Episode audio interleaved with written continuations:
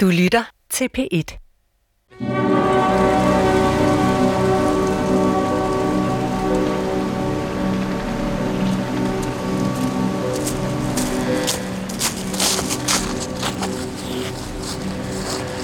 Så er det blevet efterår i Folehave skov. Der står sådan en smuk orange sol ind over løvfaldet. Og jeg vender tilbage til den her store sten, der ligger i skovbunden. Gråt granit, beklædt med flaskegrøn mos. Her hvor Tommy og Tanne indgik deres pagt i 1906. Og at det ikke bare var sådan en sværmerisk grille, det at indgå en pagt. Det kan man faktisk se af et brev, som Karen Bliksten skrev til Tommy otte år efter.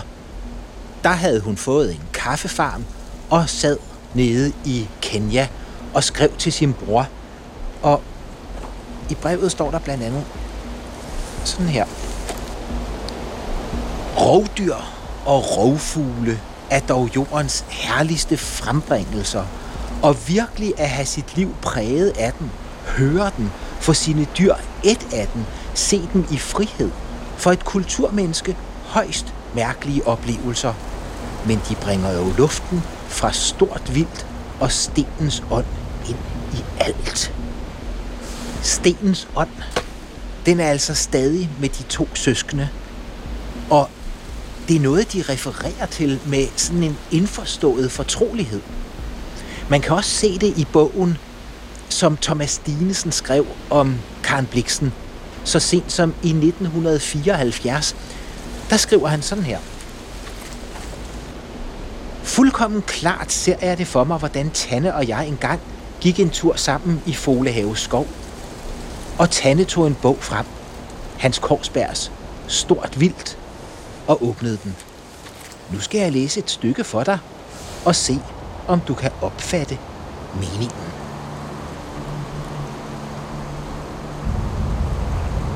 Da Svend var 12 år gammel, døde hans fader. Drengen sørgede. Han savnede og sørgede som en voksen mand. Han gik stille og mere og mere ensom omkring. Pint af længsel efter det eneste menneske, der fuldt ud havde kunnet forstå hans sorger og hans gamle. Og han blev mager og bleg. Værst var den dag, da de kom og tog, hvad der var i det fattige, men værdige hjem. Da isbjørnen og kongetigeren og elstyret under fremmede mænds latter og hånende spas blev smidt ud i gården og råbt op ved auktionen. Der knyttedes uvilkårligt drengens hænder. En dump, særlig vonde greb ham.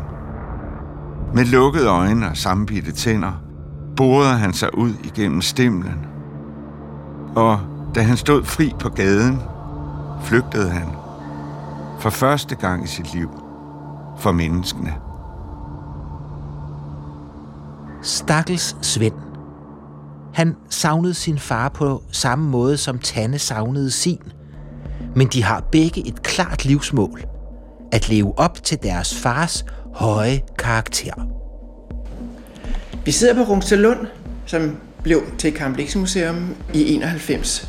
Vi sidder i den grønne stue, og den hedder den grønne stue af indlysende grunde, fordi væggene er grønne i en mørkgrøn farve, og panelerne er grønne i en lidt anden grøn farve. Egentlig en provokerende farvesammensætning. Det her er Marianne Virenfeldt Asmussen. Hun var Karen Bliksen Museums første direktør. Og jeg har inviteret mig selv på kaffe hos hende her på museet på Rungstedlund, fordi jeg gerne vil vide noget mere om Karen Bliksens bogsamling. Og vi har fået lov til at sidde midt i museet i baronessens gamle møbler. Her arbejdede Karen Bliksen om vinteren, når det var for koldt, og østenvinden stød ind på Evalds stue ude fra Øresund. Her var der læ, og her var der øh, til at holde varmen. Dengang var der ikke centralvarme. Vi sidder her nu ved siden af en sort smedejernsovn, som var det, der varmede huset op. Marianne fortæller mig, at hun ikke har drukket kaffe her i den grønne stue siden 1993, og det var i fint selskab. Museet var nemlig vært for selveste Meryl Streep, der i 1985 havde spillet Karen Bliksen i Out of Africa, og nu modtog Rungsted Lundprisen. Det var en fantastisk oplevelse. Efter hele det officielle program var der middag inde i stuen, spisstuen, vi spiste. Efter middagen havde jeg så tænkt, jeg havde fundet den plade frem i Karen Bliksens samling, eller samling af gamle gramofonplader, som er Beethovens sonate, som Kamante øh, siger, han gerne vil bede Karen Bliksen om at spille, sådan som hun beskriver det i den afrikanske farm.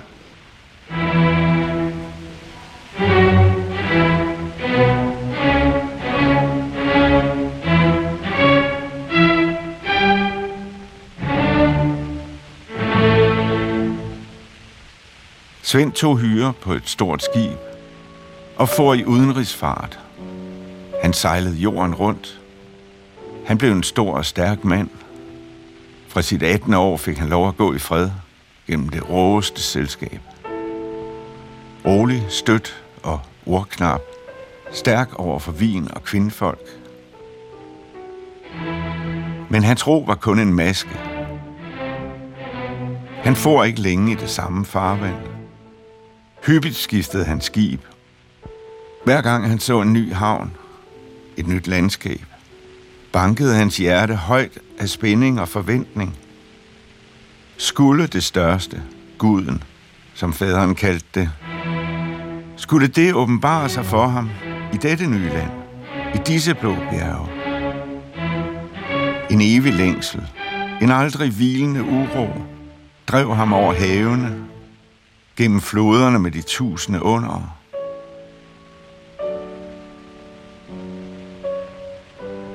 Den unge Tanne indgår pakten med sin bror Tommy om at ære faders Gud og leve for det store i livet. Og det sidste er et begreb, hun henter hos forfatteren Hans Korsberg.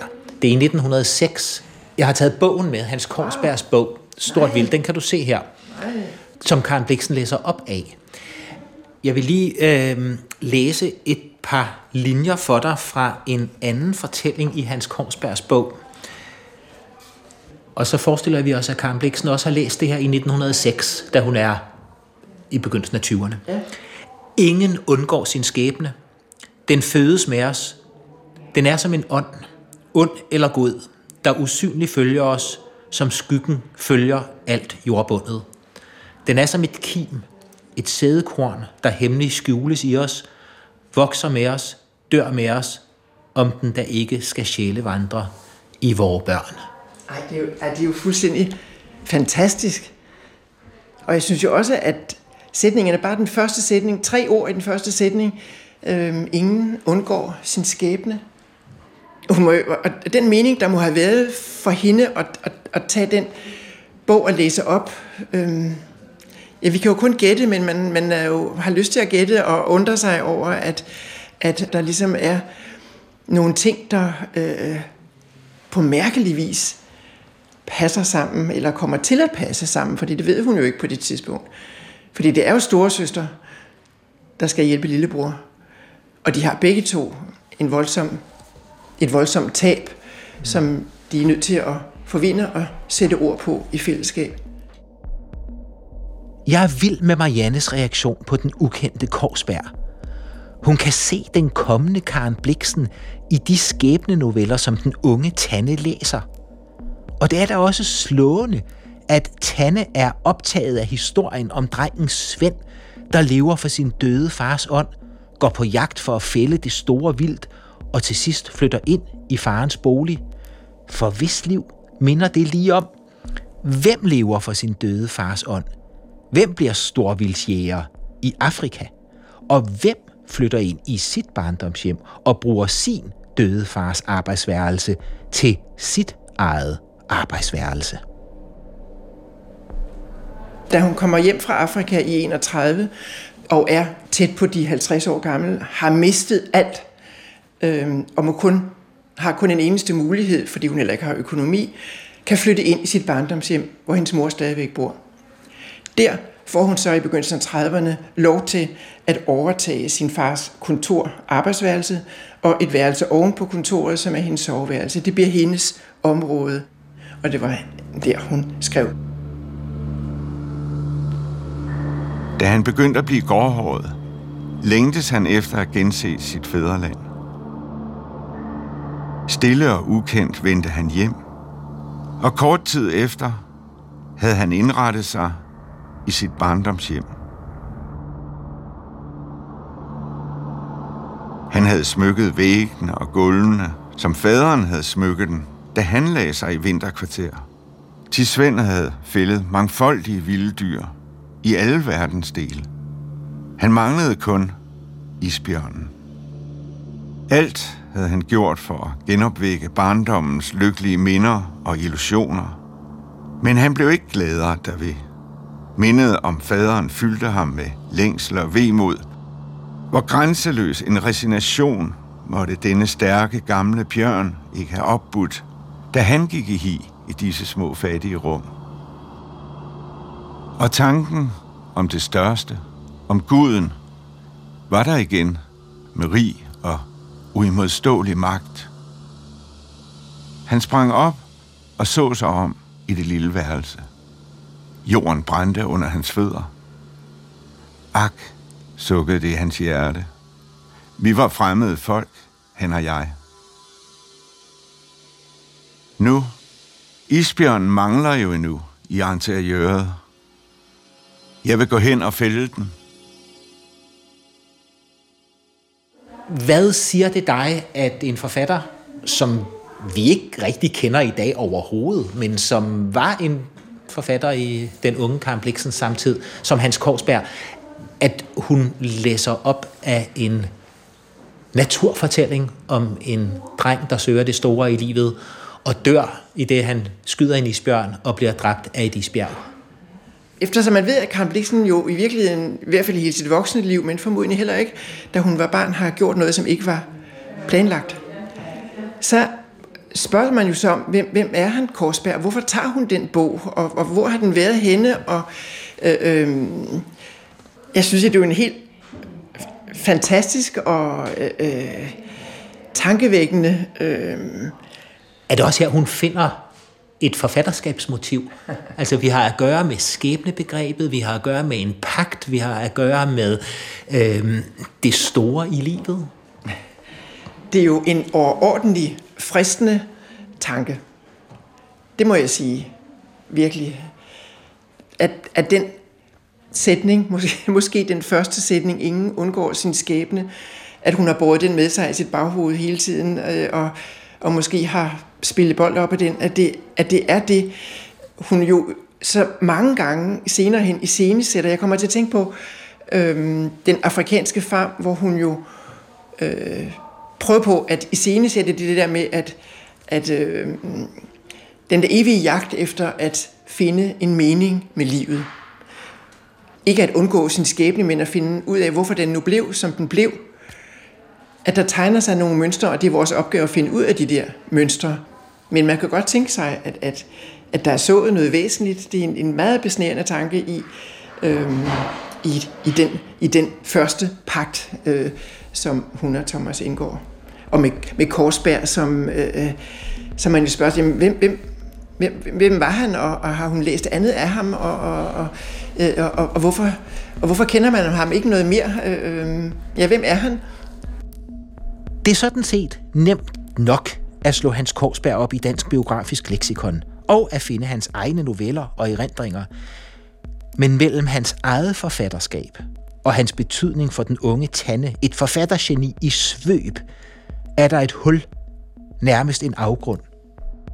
Lige så husket hun er, lige så glemt er han. Men hans betydning for hende og hendes forfatterskab er sandsynligvis helt undervurderet. Jeg har set, at selveste Georg Brandes engang skrev, at det var ønskeligt, om der var flere varmt følende, dristige, djævt frisindede mænd, som Hans Korsberg. I så fald, skrev Brandes, ville livet i Norden være en smule mindre slattent, end det er. Hans Korsberg var ikke en slatten mand. Han var en forgangsmand, en modig mand, en karakter af rang. Han gik altid sine egne veje. Korsberg blæste på konventionerne og gik mod strømmen. For eksempel holdt han sig ikke tilbage for at kurere patienter på ret alternative måder. Han klædte sig engang ud som indianerhøvding og dansede krigsdans foran en hypokondrisk patient, som han mente trængte til chokbehandling. Og han kurerede også en hysterisk kvinde, der mente, at hun havde en slange i maven, ved at bedøve hende, risse lidt på hendes maveskin, og så da hun er der vågnede, så viste han hende en slange, han angiveligt havde opereret ud af hendes indre.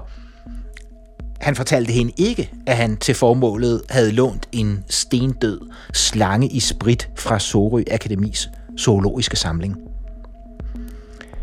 Men Hans Korsberg var også en følsom og poetisk mand.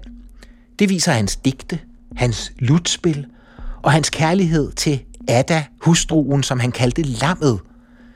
Mette Korsberg, Hans Korsbergs barnebarn, som jeg mødte i Rom, har fortalt mig, at Falle, som han jo hed i familien, lillefar, hver morgen stod tidligt op og i lang hvid natskjorte og på bare ben gik han ud i haven i Sorø, hvor han plukkede en blomst eller samlede en frugt op, som han så gik tilbage og galant lagde på sin hustrus dyne.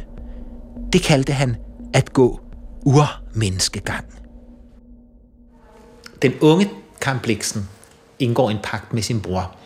Men hvad betyder pakten som begreb for Karen Jeg tror ordet pagt som en gensidig aftale, hvor jeg tror, at gensidigheden betyder ganske meget, og som etableres og starter med den unge Karen Bliksen og den endnu yngre mindre bror og deres måske fælles sorg over en mistet far. En far, der døde alt for tidligt. Øhm, pakken går ligesom et gennemgående tema hos Karen Bliksen, fordi hun jo også selv sætter de ord på, at da hun kommer hjem fra Afrika, at hun har i hvert fald i scenesat det sidenhen ved at sige, at hun indgik en pagt med djævlen. Det var i virkeligheden, som, som jeg fornemmer det, en slags overlevelsesaftale. Fordi pakten med djævlen bestod jo i, at fra da af vil hun omforme alt, hvad der hænder hende, til historier.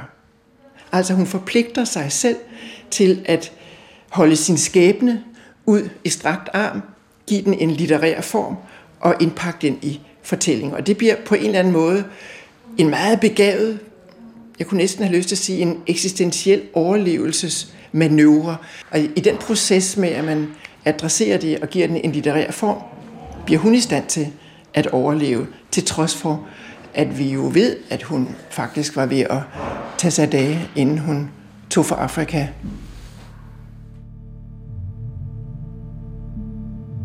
Bratte bjerge og bræer omgav vin. Skinnende ismasser bredte sig, så langt øjet kunne nå. Og langt ude stejlede trodsige isbjerge op i den vidunderlig klare luft. Svend stansede og trak vejret dybt. Hans hjerte bankede højt. Hans næsebor udvidede sig, og hans øjne lyste.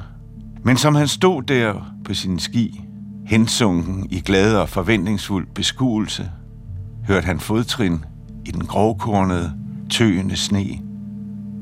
Og et øjeblik efter kom en kæmpemæssig bjørn frem bag den nærmeste isblok. Uvilkårligt løftede Svend riflen. Skuddet knaldede, kuglen smældede, og det umådelige dyr tumlede såret bort over isen, ud over vin. I næste øjeblik gled Svend på sin ski fremad efter det flygtende dyr. Mens han løb, satte han ny patron i riflen. Men bjørnen sprang som en stridshængst.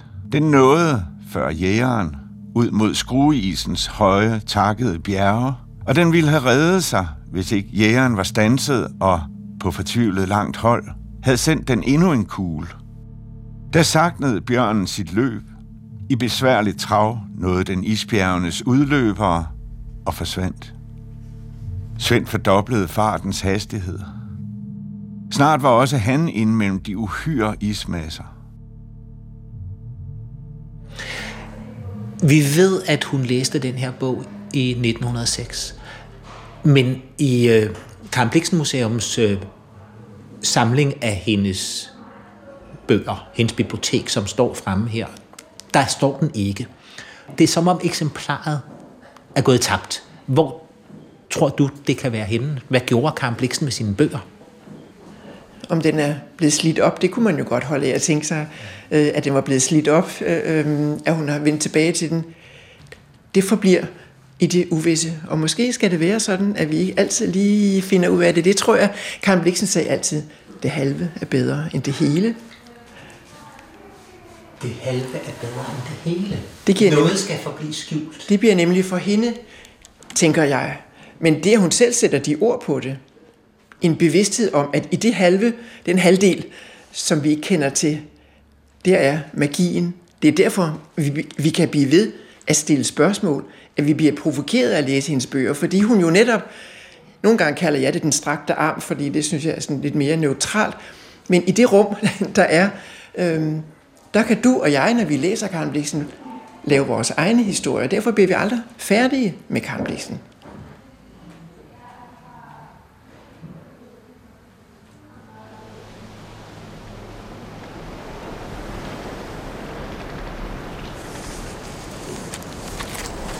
Der er så meget, vi ikke ved. Og så meget, som vi kan forestille os. Altså, i den her skov gik Karen Bliksens far, kaptajn Dinesen, Wilhelm Dinesen, på jagt. Han har kendt det her sted. Måske det er ham, der har vist hende den her sten. Og så ligger den her bare, og kan ikke andet og bliver ved med det. Og vi andre kan gå tur i skoven, finde stenen og prøve at få brikkerne i det samlede puslespil til at passe. Der lød et drønende brag, og et til, mange mellem hinanden. Rejs ovlpiber, knejsende fra himmel til jord. Løs Nordenstormens lænke, og lad den brøle sin gudesang gennem slidt værk, og du vil høre, hvad denne mand hørte. Der kom liv i disse fjelle og klipper og is. Skinnende i alle regnbuens farver, løftede de sig som i sollyset, vaklede og skælvede under højtidsfuldt gny. Som grebne af en mægtig hånd gyngede disse strålende kæmper på havet, fri for deres lænke. Bjergene var i fødselsnød. Og mens de fyldte rummet med den største af alle hymner, mens havet åbnede sig, og det grønblå vand med buller og brag styrtede frem gennem isørkenens brede kløfter, så kælvede bjergene, og de mægtige kalve styrtede sig brølende i havet. Der rejste Svend sig. En stor menneskelig glæde var over ham. Hans øjne på en gang græd og lå, og han blottede uvilkårligt sit hoved. Hans tunge talede ikke, men hans hjerte bankede i henrykkelse, tryg og lykkelig som en fredløs, der sent og endelig igen lægger sit grå hoved til hvile på sin barndoms vuggepude. Lagde han sig på den gyngende isflage hos den fældede bjørn. Guden er over mig, min faders Gud, sang det i hans sjæl, da havet tog ham, hedningen. Og så skriver Thomas Dinesen, Tommy. Tanne slog bogen sammen. Glem aldrig, Tommy, sluttede hun, at det er sådanne øjeblikke, sådanne følelser, som giver livet et indhold.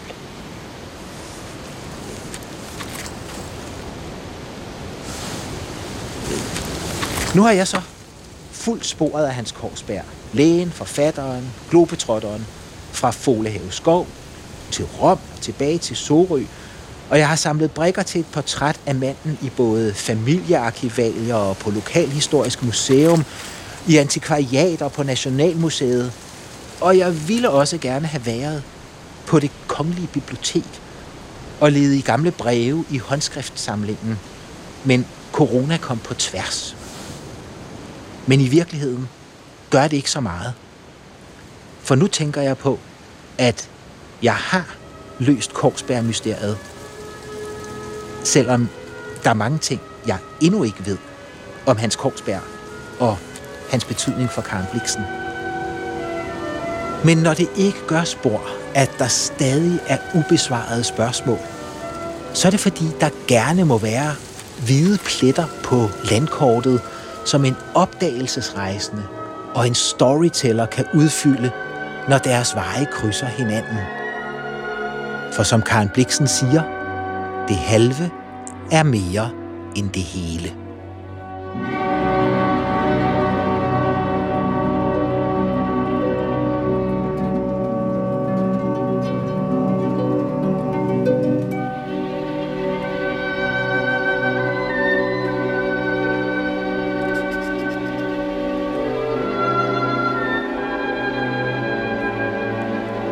Du har lyttet til femte og sidste episode i Korsberg-mysteriet.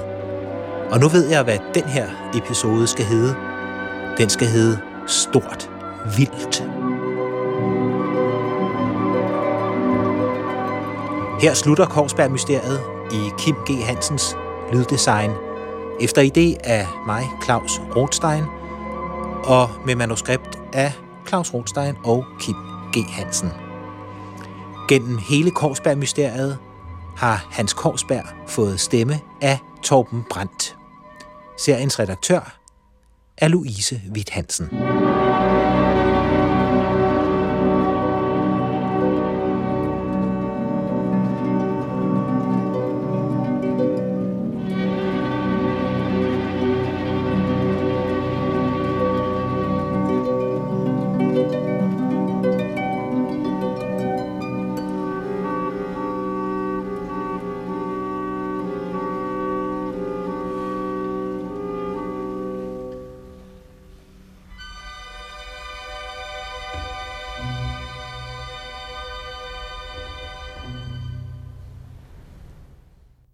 Du kan høre flere P1-podcasts i DR's radio-app.